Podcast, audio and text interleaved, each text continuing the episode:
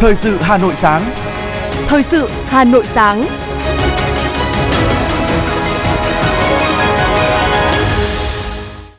Kính chào quý vị và các bạn. Bây giờ là chương trình thời sự của Đài Phát thanh Truyền hình Hà Nội. Chương trình sáng nay có những nội dung chính sau đây. Hội nghị cấp cao Quốc hội ba nước Campuchia, Lào, Việt Nam lần thứ nhất thành công tốt đẹp. Hà Nội thông qua danh mục 2.839 công trình dự án thu hồi đất năm 2024 và xin lùi báo cáo Thủ tướng vụ ba mỏ cát trùng đấu giá cao tới ngày 15 tháng 12. Việt Nam có 60 món ăn và quà tặng đạt kỷ lục châu Á. Phần tin thế giới có những thông tin. Tổng thống Nga Vladimir Putin bắt đầu chuyến thăm các tiểu vương quốc Ả Rập Thống Nhất UAE và Ả Rập Xê Út. Người dân sơ tán từ Gaza thiếu nước trầm trọng tại thành phố Rafah, Ai Cập. Thái Lan sa thải 4 công chức ngành thuế sở hữu khối tài sản cao bất thường. Sau đây là nội dung chi tiết. Thưa quý vị, chiều ngày 6 tháng 12 tại Viên Chăn, Cộng hòa Dân chủ Nhân dân Lào đã diễn ra lễ bế mạc hội nghị cấp cao Quốc hội ba nước Campuchia, Lào, Việt Nam CLV lần thứ nhất. Hội nghị đã thành công tốt đẹp, thông qua tuyên bố chung về tăng cường vai trò của nghị viện trong thúc đẩy hợp tác toàn diện giữa Campuchia, Lào, Việt Nam. Đây là dấu ấn lịch sử đưa quan hệ hợp tác hữu nghị giữa Quốc hội ba nước lên tầm cao mới.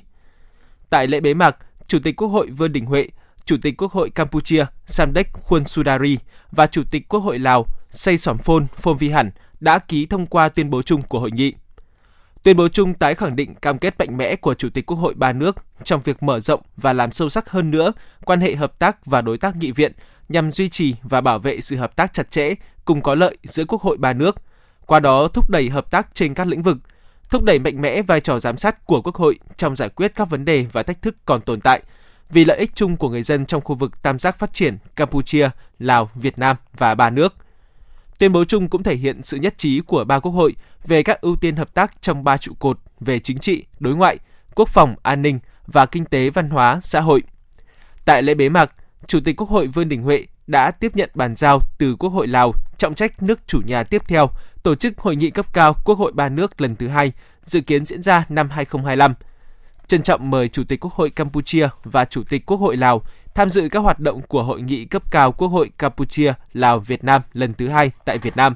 cùng tạo dựng dấu ấn mới cho hợp tác ba quốc hội, góp phần tăng cường quan hệ hữu nghị đoàn kết giữa ba nước. Chiều tối ngày 6 tháng 12, Thủ tướng Cộng hòa Belarus Roman Golovchenko và đoàn đại biểu cấp cao chính phủ Cộng hòa Belarus đến Hà Nội bắt đầu chuyến thăm chính thức Việt Nam.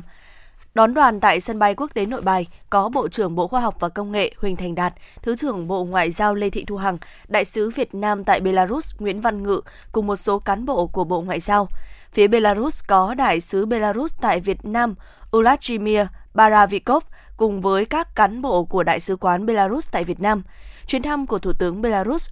Roman Golovchenko sẽ tạo ra sung lực mới cho việc củng cố và tăng cường quan hệ giữa hai nước Việt Nam Belarus. Dự kiến trong khuôn khổ chuyến thăm, lãnh đạo hai nước sẽ rà soát, đánh giá tiến trình hợp tác và thảo luận, tìm ra những bước đi cụ thể nhằm thúc đẩy quan hệ hợp tác trong thời gian tới. Chúng tôi sẽ tiếp tục thông tin về chuyến thăm này trong các chương trình thời sự sau. Tối qua tại Hà Nội, Hội đồng Lý luận phê bình văn học nghệ thuật Trung ương tổ chức lễ trao tặng thưởng của Ban Bí thư Trung ương Đảng cho các tác phẩm lý luận phê bình văn học nghệ thuật xuất bản năm 2022. Dự lễ trao tặng thưởng có Bí thư Trung ương Đảng, trưởng ban tuyên giáo Trung ương Nguyễn Trọng Nghĩa. Đây là tặng thưởng do Ban Bí thư Trung ương Đảng giao Hội đồng Lý luận phê bình văn học nghệ thuật Trung ương thực hiện xét hỗ trợ đối với các công trình, tác phẩm, bài viết lý luận phê bình văn học nghệ thuật đã được đăng tải, phát sóng, xuất bản trong năm 2022 nhằm khẳng định, cổ vũ những tác phẩm lý luận, phê bình phục vụ trực tiếp cho định hướng lãnh đạo của Đảng, Nhà nước trên lĩnh vực văn học, nghệ thuật. Động viên, thúc đẩy và phát huy tiềm năng của đội ngũ lý luận, phê bình văn học, nghệ thuật có các tác phẩm tốt phục vụ sự phục vụ hiệu quả sự chỉ đạo của Đảng trên lĩnh vực quan trọng và tinh tế này. Tặng thưởng của Ban Bí thư năm nay được trao cho 19 tác phẩm, gồm một tác phẩm sách đạt mức A, 4 tác phẩm gồm 3 cuốn sách, một chương trình đạt mức B, 10 tác phẩm, 8 cuốn sách, 2 bài cụ bài viết đạt mức C, 4 tác phẩm là 3 cuốn sách, một chương trình đạt mức khuyến khích. Trong đó tác phẩm được tặng thưởng mức A là cuốn sách Thơ, quan niệm và những sắc thái thẩm mỹ của giáo sư, tiến sĩ, nhà giáo nhân dân Mã Giang Lân. Các tác phẩm được tặng thưởng mức B là Cải lương Sài Gòn 1955-1975, nghệ sĩ nhân dân Trần Minh Ngọc chủ biên. Những tượng đài và hiện tượng văn chương Việt Nam hiện đại giáo sư tiến sĩ Trần Đăng Xuyên, Những tiêu điểm thẩm mỹ thơ, Phó giáo sư tiến sĩ Hồ Thế Hà. Những mạch nguồn phù sa, nhà báo Đoàn Hải Yến và các cộng sự. Nhân dịp này, ban tổ chức cũng trao tặng thưởng cho 11 tập thể có thành tích tuyên truyền về công tác lý luận, phê bình văn học, nghệ thuật. Tiếp tục chương trình làm việc tại kỳ họp thứ 14 Hội đồng Nhân dân thành phố Hà Nội, chiều ngày 6 tháng 12, các đại biểu đã biểu quyết thông qua danh mục các công trình dự án thu hồi đất năm 2024 trên địa bàn thành phố Hà Nội. Theo đó, danh mục được thông qua gồm 2.839 công trình, dự án thu hồi đất năm 2024 với diện tích là 722,55 ha. Trong đó, số dự án thu hồi đất năm 2023 chuyển tiếp sang danh mục thu hồi đất năm 2024 là 2.306 dự án với diện tích 9.486,3 ha. Danh mục 3 dự án chuyển mục đích đất trồng lúa năm 2024 với diện tích 3,844 ha về mức kinh phí bố trí để bồi thường, giải phóng mặt bằng trên cơ sở danh mục dự án được Hội đồng nhân dân thành phố thông qua đối với các dự án sử dụng vốn ngân sách thành phố đã có trong kế hoạch đầu tư công của thành phố được cân đối trong nghị quyết về phân bổ dự toán ngân sách thành phố năm 2024 của Hội đồng nhân dân thành phố và cơ chế thanh toán linh hoạt trong tổng nguồn vốn giao theo dự toán năm 2024 được duyệt không phụ thuộc mức vốn giao của từng dự án thuộc kế hoạch đầu tư công năm 2024 và kế hoạch đầu tư công trung hạn 5 năm 2021-2025 của thành phố. Các dự án thuộc ngân sách cấp quận, huyện để các quận huyện bố trí, còn các dự án ngoài ngân sách do chủ đầu tư bố trí theo tiến độ đầu tư, đảm bảo bố trí đủ kinh phí phần giải phóng mặt bằng trong năm 2024. Tại họp báo chính phủ thường kỳ tháng 11 năm 2023 diễn ra chiều qua, báo chí đặt câu hỏi tới lãnh đạo Ủy ban nhân dân thành phố Hà Nội về tiến độ kiểm tra, rà soát liên quan đến việc đấu giá ba mỏ cát tại Hà Nội Châu Sơn, Liên Mạc và Tây Đằng, Minh Châu có giá cao gấp nhiều lần gây xôn xao dư luận và tiến độ thực hiện nhiệm vụ này từ công điện của Thủ tướng Chính phủ chỉ đạo. Liên quan đến vấn đề này, Phó Chủ tịch Ủy ban nhân dân thành phố Hà Nội Hà Minh Hải cho biết, thực hiện công điện của Thủ tướng Chính phủ, Ủy ban nhân dân thành phố Hà Nội đã có chỉ đạo văn bản số 3861 về việc đấu giá quyền khai thác khoáng sản đối với ba mỏ cát Châu Sơn, Liên Mạc và Tây Đằng, Minh Châu. Tại văn bản này, Ủy ban nhân dân thành phố Hà Nội đã giao cho Sở Tài nguyên và Môi trường thực hiện cùng Sở Tư pháp, Tài chính, Xây dựng, Công thương, Công an thành phố và các đơn vị có liên quan ra soát ngay toàn bộ quá trình khảo sát, đánh giá trữ lượng mỏ, lập hồ sơ và quá trình đấu giá tại ba mỏ cát Châu Sơn, Liên Mạc và Tây Đằng, Minh Châu theo đúng quy định của pháp luật.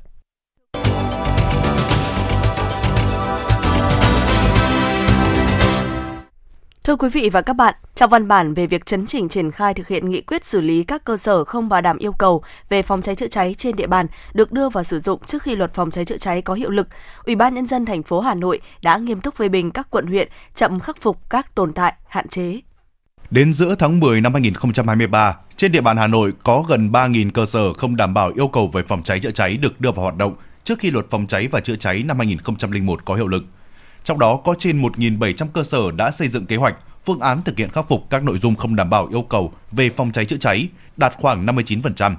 Ủy ban nhân dân cấp huyện phê duyệt kế hoạch lộ trình, phương án thực hiện và cam kết lộ trình khắc phục được trên 1.500 cơ sở, đạt gần 52%. Theo Ủy ban nhân dân thành phố Hà Nội, tiến độ việc triển khai thực hiện của các đơn vị còn chậm, chưa đảm bảo mục tiêu đề ra, lộ trình đã đề ra. Cụ thể, đối với việc đôn đốc cơ sở xây dựng kế hoạch, cam kết lộ trình thực hiện, có 7 đơn vị chưa hoàn thành, Ủy ban nhân dân thành phố Hà Nội nghiêm túc phê bình thủ trưởng các sở, ban, ngành, chủ tịch Ủy ban nhân dân các quận, huyện, thị xã để xảy ra các tồn tại hạn chế, đồng thời yêu cầu kiểm điểm làm rõ trách nhiệm của các tập thể, cá nhân. Đối với việc thực hiện kế hoạch 234 về tổng kiểm tra việc chấp hành pháp luật đối với loại hình nhà ở ở nhiều căn hộ, cơ sở dịch vụ cho thuê trọ, ông Phạm Tuấn Long, Chủ tịch Ủy ban nhân dân quận Hoàn Kiếm cho biết.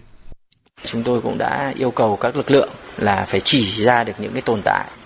và từng bước thì quận sẽ tập trung cùng với các ngành, lực lượng cảnh sát phòng cháy chữa cháy để tiến hành cái việc tuyên truyền vận động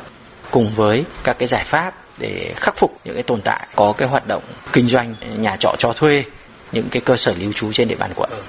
Qua giả soát, đánh giá của các quận huyện, xã phường cho thấy hầu hết các loại hình nhà ở nhiều căn hộ, cơ sở kinh doanh dịch vụ cho thuê trọ trên địa bàn thành phố không đảm bảo công tác phòng cháy chữa cháy. Cụ thể là không đảm bảo khoảng cách an toàn đối với các công trình xung quanh, các cơ sở chỉ có một lối thoát nạn mỗi tầng, thiếu thang bộ thoát nạn và tình trạng có chuông báo cháy, bình bọt chữa cháy nhưng không hoạt động. Ông Nghiêm Hải Thịnh, Phó Chủ tịch Ủy ban nhân dân phường Nguyễn Du, quận Hai Bà Trưng thông tin.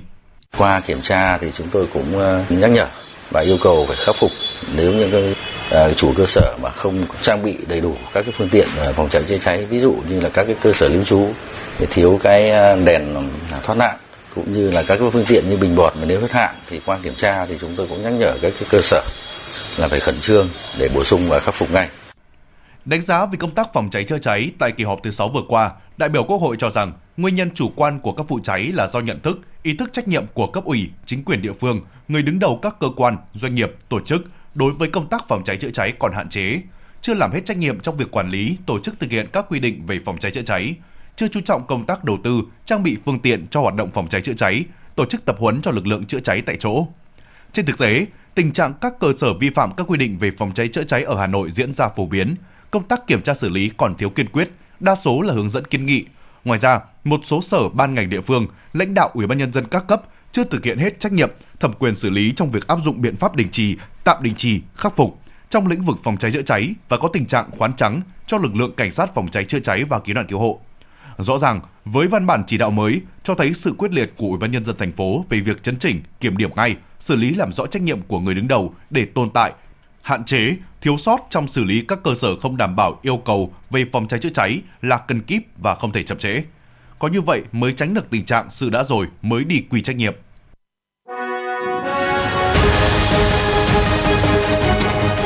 Thời sự Hà Nội, nhanh, chính xác, tương tác cao. Thời sự Hà Nội, nhanh, chính xác, tương tác cao.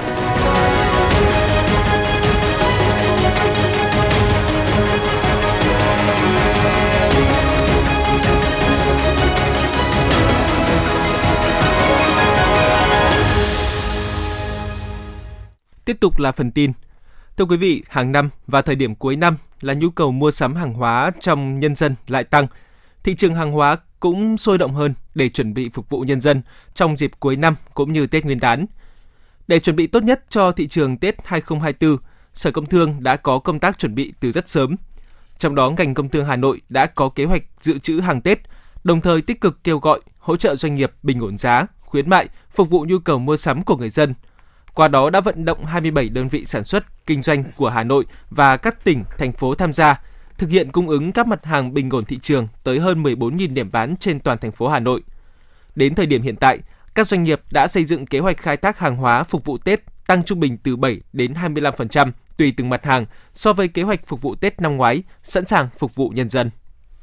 Ngày 6 tháng 12, Sở Nông nghiệp và Phát triển Nông thôn Hà Nội phối hợp với Ủy ban Nhân dân huyện Trương Mỹ tổ chức hội nghị xúc tiến thương mại kết nối với mục tiêu thúc đẩy tiêu thụ khoảng 14.000 tấn bưởi của riêng địa phương này – Tại hội nghị xúc tiến thương mại, kết nối tiêu thụ sản phẩm bưởi huyện Trương Mỹ tổ chức, các đại biểu đã được nghe báo cáo đánh giá cùng thảo luận về những khó khăn vướng mắc hiện nay trong tiêu thụ bưởi nói chung, đồng thời đề xuất một số giải pháp để thúc đẩy tiêu thụ bưởi. Đại diện một số kênh phân phối cũng đã có những chia sẻ về các chính sách, yêu cầu, tiêu chí, nhu cầu kết nối đối với sản phẩm trái cây, trong đó có bưởi, để tiếp cận các kênh bán hàng siêu thị, trung tâm thương mại, cửa hàng tiện ích. Tổ chức Kỷ lục châu Á vừa công bố các kỷ lục châu Á mới cho ẩm thực – đặc sản Việt Nam với sự đề cử của Tổ chức Kỷ lục Việt Nam Việt Kings. Theo đó, năm 2030, Việt Nam có thêm 10 món ăn đặc sản, quà tặng, đưa tổng số lượng sản phẩm đạt kỷ lục châu Á lên con số 60. Dự kiến bằng kỷ lục châu Á sẽ được Tổ chức Kỷ lục châu Á ủy quyền cho Việt Kings trao tặng đến các địa phương vào dịp Hội ngộ Kỷ lục gia Việt Nam lần thứ 53, dự kiến diễn ra vào ngày 6 tháng 1 năm 2024 tại thành phố Hồ Chí Minh, hoặc địa phương có thể đón nhận kỷ lục trong sự kiện do địa phương tổ chức. Thưa quý vị và các bạn, thương hiệu gốm sứ Bát Tràng đã nổi tiếng trong và ngoài nước và ngày nay những người con làng nghề Bát Tràng bằng cái tâm và tình yêu với nghề truyền thống của cha ông đang nỗ lực sáng tạo không ngừng để tạo ra các mẫu mã sản phẩm mới, phát huy làng nghề gốm Bát Tràng truyền thống. Bác tên là Phùng Thị Kim, địa chỉ chỗ này là thôn 2 Bát Tràng.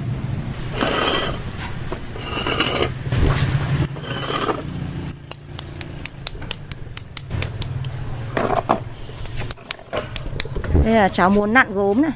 Ở trên bàn xoay. Đây là bàn xoay và đây là gọi là đất. Mình muốn nặn đĩa, nặn bát, nặn bình hoa vâng. Hoặc những cái ống cắm bút Hoặc cái cốc uống nước. Ừ. Từ vị trí này mình có thể nặn được Với sự hướng dẫn của bác. Đây cũng là lần đầu tiên mình được nặn gốm Mình thấy uh, vui. Cái này giúp mình giải trí sau thời gian làm việc cũng khá là tốt. Hôm nay thì tại vì tớ cũng đang có lịch nghỉ Ừ, rảnh thì là kiếm chỗ để mình đi tham quan trải nghiệm thôi. Mình thấy đây cũng là một trải nghiệm khá là mới lạ, cũng thú vị khi được trực tiếp cầm vào đất để nặn các cái hình thù mình muốn. Nhưng mà kiểu mình cũng lần đầu nên là cũng chưa có kinh nghiệm để nặn ấy. Thì vẫn còn đang nhờ các cô với cả ừ, xíu nữa thì chắc là mình sẽ nhờ cô dẫn mình đi tham quan các cái điểm bảo tàng với lại chắc là sẽ vào trong một số cái xưởng để xem quy trình của mọi người làm ra một thành phẩm nó như thế nào nằm ở tà ngạn sông Hồng, cách trung tâm Hà Nội 10 km. Làng gốm của Bát Tràng là địa chỉ du lịch giới thiệu tinh hoa nghề truyền thống làm gốm lâu đời và nổi tiếng. Xen qua những nếp nhà hoài cổ và những con ngõ hùn hút đã nhuốm màu thời gian, ta như được lạc vào một thế giới nơi thời gian ngưng động.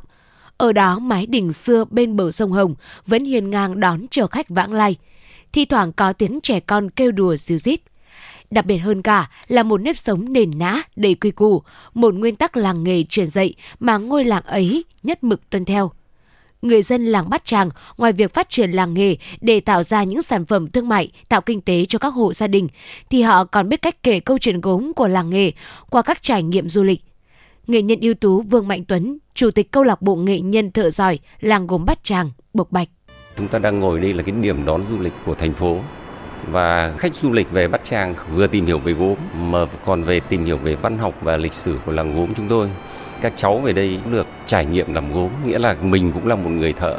Mà khách du lịch quốc tế về đây cũng rất mong muốn là được hòa mình vào dòng chảy của gốm Bát Tràng hiện tại. Nghĩa là ra một cái sân chơi mà tự vuốt nặn vẽ, đấy là tự mình cảm nhận được, tự mình trải nghiệm được cái làm gốm của là làm nghề Bát Tràng. Đấy là những cái mà chúng tôi rất tự hào về cái phát triển du lịch chung. Như chia sẻ của nghệ nhân ưu tú Vương Mạnh Tuấn, làng gốm Bát Tràng có một dòng chảy không ngừng. Qua từng thời kỳ, bên cạnh việc giữ gìn tinh hoa trong nghề làm gốm, các nghệ nhân còn học hỏi những điểm mới của khoa học kỹ thuật để giúp sản phẩm gốm mang hơi thở đương đại, đến gần hơn với công chúng. Đến đây, bạn sẽ dễ dàng tìm hiểu văn hóa lịch sử làng nghề bởi những hướng dẫn viên du lịch của làng.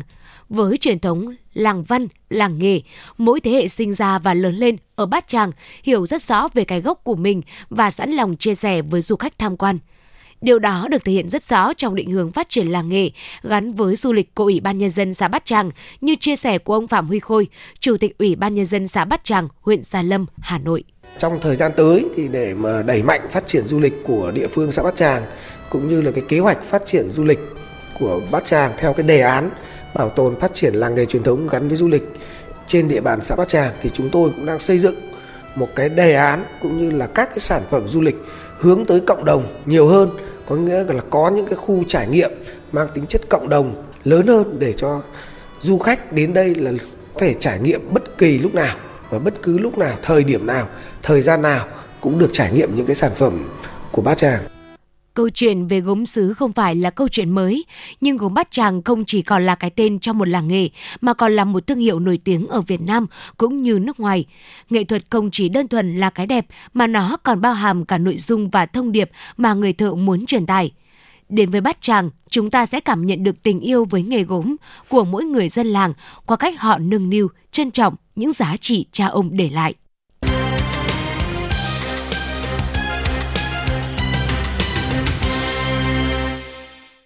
Thưa quý vị và các bạn, trước tình trạng học sinh vi phạm pháp luật ngày càng gia tăng, Công an huyện Trương Mỹ đã triển khai đồng bộ nhiều giải pháp để ngăn ngừa, xử lý. Trong đó, giải pháp được cơ quan chức năng chú trọng là đẩy mạnh tuyên truyền, phổ biến pháp luật với nhiều nội dung thiết thực cho học sinh. Điều đáng lo ngại là lý do dẫn đến bạo lực học đường là những lý do rất đơn giản, rất lẫn xẹp buổi tuyên truyền về trật tự an toàn giao thông, bạo lực học đường và tác hại của thuốc lá điện tử của Công an huyện Trường Mỹ tới các em học sinh trường trung học cơ sở Lâm Nghiệp, thị trấn Xuân Mai diễn ra hết sức sôi nổi. Tham dự buổi tuyên truyền, em Châu Giám Mẫn chia sẻ. À, thông qua những buổi tuyên truyền đấy thì em học được rất nhiều bài học như là về kỹ năng mà mình đi đường làm sao để đảm bảo được an toàn cho bản thân về việc an toàn giao thông hay là bạo lực học đường thì làm sao để trong lứa tuổi của bản thân mình kiểm soát được bản cảm xúc để không làm tổn thương đến các bạn xung quanh hay về uh, vấn đề ma túy thì gọi là các thầy cô giáo luôn luôn là đảm bảo tương lai của học sinh mình phải sáng lạng là những vấn đề đấy luôn luôn được cẩn trọng. Còn đối với Nguyễn Hoàng Minh, những buổi sinh hoạt ngoại khóa như thế này sẽ cung cấp cho các em những kiến thức cơ bản nhất, giúp em có thể tránh xa những bạn xấu, những hành động xấu. Khi ăn đi đường thì chúng ta uh, cần có sự uh, pháp tuân theo pháp luật, cần có ý thức tuân thủ pháp luật và uh, có ý thức hơn và tuyên truyền với những người xung quanh hơn, không vì người khác mà vi phạm đến cả mình nữa. Thiếu tá Hoàng Thị Hồng Phượng, Công an huyện Trường Mỹ cho biết, công tác tuyên truyền pháp luật được tổ chức đoàn thực hiện với nhiều hình thức phong phú khác nhau để phù hợp với học sinh từng trường và tình hình thực tế. Qua đó trang bị những kiến thức pháp luật cơ bản và những kỹ năng cần thiết để học sinh hiểu và thực hiện tốt pháp luật ngay từ khi còn đang ngồi học trên ghế nhà trường, giảm thiểu những hành vi vi phạm, lệch chuẩn ở lứa tuổi vị thành niên. Đồng thời biết bảo vệ mình trước môi trường mạng, trước các hành vi bạo lực, xâm hại – xây dựng hình thành thói quen chủ động học tập, tìm hiểu pháp luật, nâng cao ý thức tuân thủ, chấp hành và bảo vệ pháp luật vì mục tiêu phát triển toàn diện.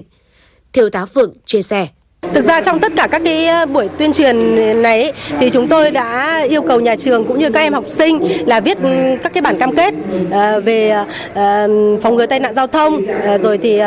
phòng chống thuốc lá điện tử. Bởi vì ở trong cái độ tuổi này các em sử dụng thuốc lá điện tử ừ, không có số liệu thống kê chính xác, tuy nhiên là cũng khá là nhiều. Các em sử dụng giấu giếm thôi giấu giếm nhà trường giấu giếm gia đình cái khả năng là ờ, chọn ờ, và cái ờ, bạo lực học đường nữa là cam kết trong nhà trường là không để cho học sinh rơi vào cái tình huống là gây ra bạo lực. Bà Nguyễn Thu Trang, Phó Hiệu trưởng Trường Trung học Phổ thông Lâm nghiệp cho biết,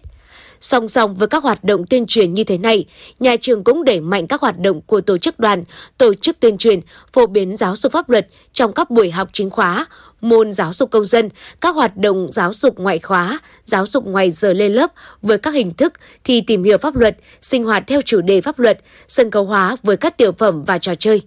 Và chúng tôi thường xuyên à, liên hệ à, cũng như phối hợp với công an thị trấn Xuân Mai, công an huyện và tất cả các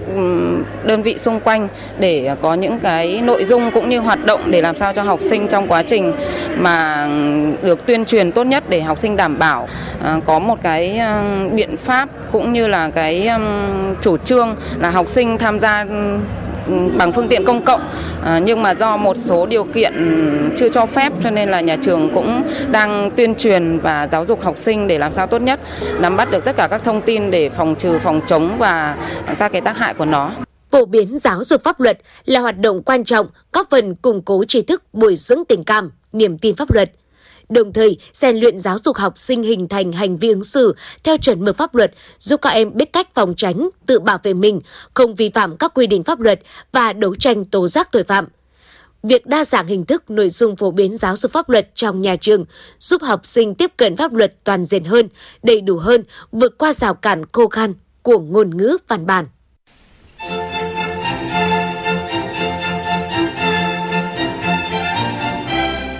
Mùa thu Hà Nội gắn với nhiều sự kiện lịch sử trọng đại của thủ đô và đất nước. Mùa thu Hà Nội không chỉ có vẻ đẹp của thiên nhiên, của cốt cách thủ đô ngàn năm văn hiến, mà còn là mùa thu của cách mạng. Nỗi nhớ mùa thu là chủ đề của chương trình Hà Nội Concert với sự tham gia của các nghệ sĩ nổi tiếng dòng nhạc thính phòng như Lan Anh, Vũ Thắng Lợi, Đinh Trang cùng dàn nhạc giao hưởng Việt Nam. Các tác phẩm được chuyển soạn bởi nhạc sĩ Trần Mạnh Hùng, chỉ huy nhạc trưởng Honna Tetsuji Chương trình Hà Nội Concert Nỗi nhớ mùa thu sẽ được truyền hình trực tiếp trên kênh 1, phát thanh trực tiếp trên kênh FM 96 và trực tuyến trên các nền tảng xã hội như YouTube, Facebook, ứng dụng Hà Nội On của Đài Hà Nội. Trân trọng mời quý vị và các bạn đón nghe.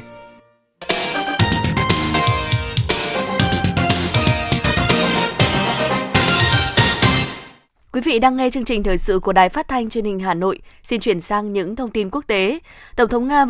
Vladimir Putin đã bắt đầu chuyến thăm các tiểu vương quốc Ả Rập Thống Nhất UAE và Ả Rập Xê Út. Điện Kremlin cho biết trọng tâm chuyến thăm của ông Putin tại mỗi nước là tập trung thảo luận quan hệ song phương, triển vọng thúc đẩy hợp tác các vấn đề quốc tế, trong đó có xung đột Hamas-Israel.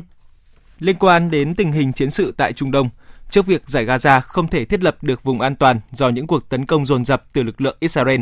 người dân Palestine giờ đây đang phải rời bỏ nhà cửa xuống phía Nam. Việc nhiều người buộc phải sơ tán trong thời gian ngắn đã khiến nguồn cung nhu yếu phẩm, đặc biệt là nước sinh hoạt, trở nên khan hiếm, kéo theo những mối lo khủng hoảng nhân đạo mới lên người dân giải Gaza. Khi thành phố Khan Yunis bị tấn công, số người di tản về phía thành phố Rafah đã tăng gấp đôi.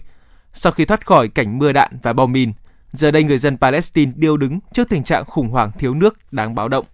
Trong khi đó, Quỹ Nhi đồng Liên Hợp Quốc UNICEF cảnh báo không thể hình thành vùng an toàn trên giải Gaza cho dân thường sơ tán, tránh các đợt đánh bom của Israel. Phía Israel cho biết quân đội nước này đã có uh, ngày căng thẳng nhất kể từ khi bắt đầu chiến dịch trên bộ ở giải Gaza. Nghị viện châu Âu và các nước thành viên Liên minh châu Âu đã thông qua quy định mới cấm tiêu hủy quần áo tồn kho nhằm hạn chế ngành thời trang nhanh. Theo quy định mới, các doanh nghiệp phải bổ sung mã kỹ thuật số như mã QR trên mọi sản phẩm. Đây được xem như hộ chiếu điện tử cho các mặt hàng khi nhập khẩu vào thị trường EU. EU hy vọng điều này sẽ khuyến khích các doanh nghiệp từ bỏ hành động lãng phí.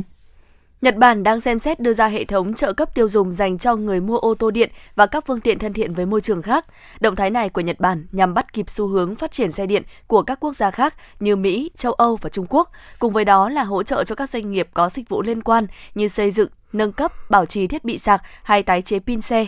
Với các chính sách hỗ trợ mới, Nhật Bản kỳ vọng sẽ khuyến khích các nhà sản xuất phát triển thị trường xe điện và hỗ trợ sự phát triển của ngành ô tô nội địa. Bốn nhân viên trong ngành thuế của Thái Lan đã bị sa thải sau khi cơ quan chức năng phát hiện họ giàu bất thường khi sở hữu hơn 2 tỷ bạt, sấp xỉ 57 triệu đô la Mỹ trong tài khoản ngân hàng.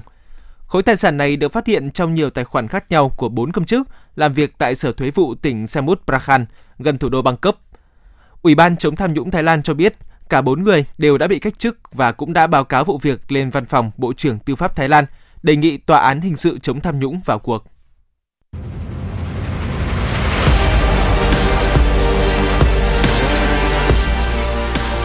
Bản tin thể thao. Bản tin thể thao.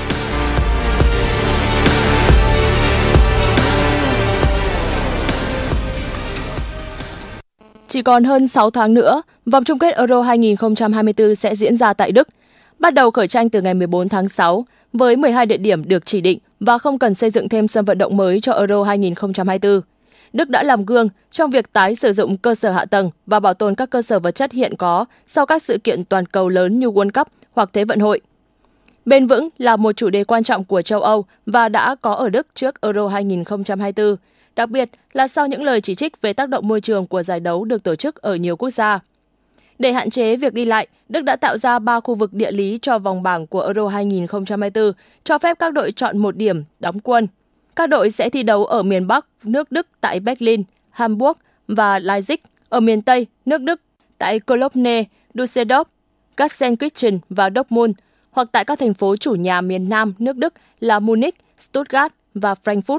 Tiền vệ Jude Bellingham đã được trao giải thưởng cậu bé vàng danh giá tại Turin, Italia, vinh danh cầu thủ trẻ ấn tượng nhất trong năm với chiến thắng áp đảo. Bellingham nhận được 45 trong số 50 thành viên bỏ phiếu ở vị trí số 1. Ngoài phiếu bầu của nhà báo, Bellingham cũng chiến thắng trong cuộc bầu chọn của người hâm mộ trên website. Với chiến thắng này, tiền vệ Bellingham cũng trở thành cầu thủ Real Madrid đầu tiên nhận giải thưởng Tutto Sport. Đây là phần thưởng xứng đáng dành cho ngôi sao người Anh sau màn trình diễn ấn tượng trong màu áo Real Madrid kể từ khi chuyển đến từ Dortmund trong kỳ chuyển nhượng hè 2023. Ở mùa này, Bellingham đã ghi được 15 bàn trên mọi đấu trường cho đến nay và phá kỷ lục của Cristiano Ronaldo về 6 bàn thắng, ghi được trong nhiều nhất 15 trận đầu tiên của một cầu thủ tại đội bóng Hoàng gia Tây Ban Nha. Trong khi đó, tiền đạo Erling Haaland đã đánh bại Lionel Messi và các đối thủ khác để giành cầu thủ vàng sau khi có màn trình diễn ấn tượng ngay mùa đầu tiên trong màu áo Manchester City. Chân sút người Na Uy đã ghi được 52 bàn sau 53 trận cho Manchester City, bao gồm cả việc ghi nhiều bàn thắng nhất trong mùa giải Premier League. Thành tích ấn tượng của Haaland đã góp công lớn giúp Manchester City giành được cú ăn ba lịch sử ở mùa giải qua ba chức vô địch Premier League, FA Cup và Champions League. Tiger Woods đã có màn trở lại sân chơi chuyên nghiệp ấn tượng tại Hero World Challenge 2023. Mặc dù Tiger không thể hoàn thành câu chuyện cổ tích mà nhiều người hâm mộ mong đợi, nhưng anh vẫn có những điểm sáng đáng khích đầu tiên. Tiger Woods đã thể hiện sự cạnh tranh đáng kể trong suốt 4 vòng đấu. Trong ngày thi đấu đầu tiên, anh có khởi đầu khá chậm với 75 gậy, sau đó đã chiến đấu trở lại một xuất sắc trong hai vòng đấu tiếp theo với số điểm lần lượt là 70 và 71 gậy. Vòng đấu cuối cùng, anh ghi được 72 gậy và kết thúc 4 vòng đấu ở vị trí thứ 18. Tuy tổng điểm của Tiger Woods không đủ cạnh tranh để giành chiến thắng, nhưng anh vẫn thể hiện những khoảnh khắc chói sáng, khơi dậy sự hy vọng cho một năm 2024 thành công. Trước giải đấu, Woods xếp thứ 1.328 trên bảng xếp hạng, mức thấp nhất trong sự nghiệp của anh. Sự kiện tiếp theo Tiger Woods sẽ thi đấu là PNC Championship từ ngày 14 đến 17 tháng 12 tại Ritz-Carlton Golf Club ở Orlando, Florida. Trung tâm Dự báo Khí tượng Thủy văn Quốc gia thông tin, dự báo thời tiết ngày hôm nay mùng 7 tháng 12 khu vực Hà Nội có mây đêm không mưa, ngày nắng, gió đông bắc cấp 2 cấp 3, đêm và sáng trời rét, nhiệt độ thấp nhất từ 16 đến 18 độ, cao nhất từ 24 đến 26 độ. Phía Tây Bắc Bộ có mây, đêm có mưa nhỏ vài nơi, ngày nắng, gió nhẹ, đêm và sáng trời rét, nhiệt độ thấp nhất từ 16 đến 19 độ, có nơi dưới 15 độ, nhiệt độ cao nhất từ 23 đến 26 độ, có nơi trên 26 độ. Phía Đông Bắc Bộ có mây, đêm không mưa, ngày nắng, gió Đông Bắc cấp 2, cấp 3, đêm và sáng trời rét, nhiệt độ thấp nhất từ 15 đến 18 độ, vùng núi từ 14 đến 16 độ, có nơi dưới 12 độ, nhiệt độ cao nhất từ 23 đến 26 độ, có nơi trên 26 độ. Quý vị và các bạn vừa nghe chương trình thời sự của Đài Phát thanh Truyền hình Hà Nội. Chỉ đạo nội dung Nguyễn Kim Khiêm, chỉ đạo sản xuất Nguyễn Tiến Dũng, cố vấn chương trình Uông Ngọc Dậu, chịu trách nhiệm tổ chức sản xuất Lê Xuân Luyến, chịu trách nhiệm kỹ thuật Phạm Lê Minh, tổ chức sản xuất Nguyễn Hằng cùng phát thanh viên Ngọc Bách, Hồng Hạnh và kỹ thuật viên Kim Thoa thực hiện. Hẹn gặp lại quý vị trong chương trình thời sự 11 giờ trưa nay.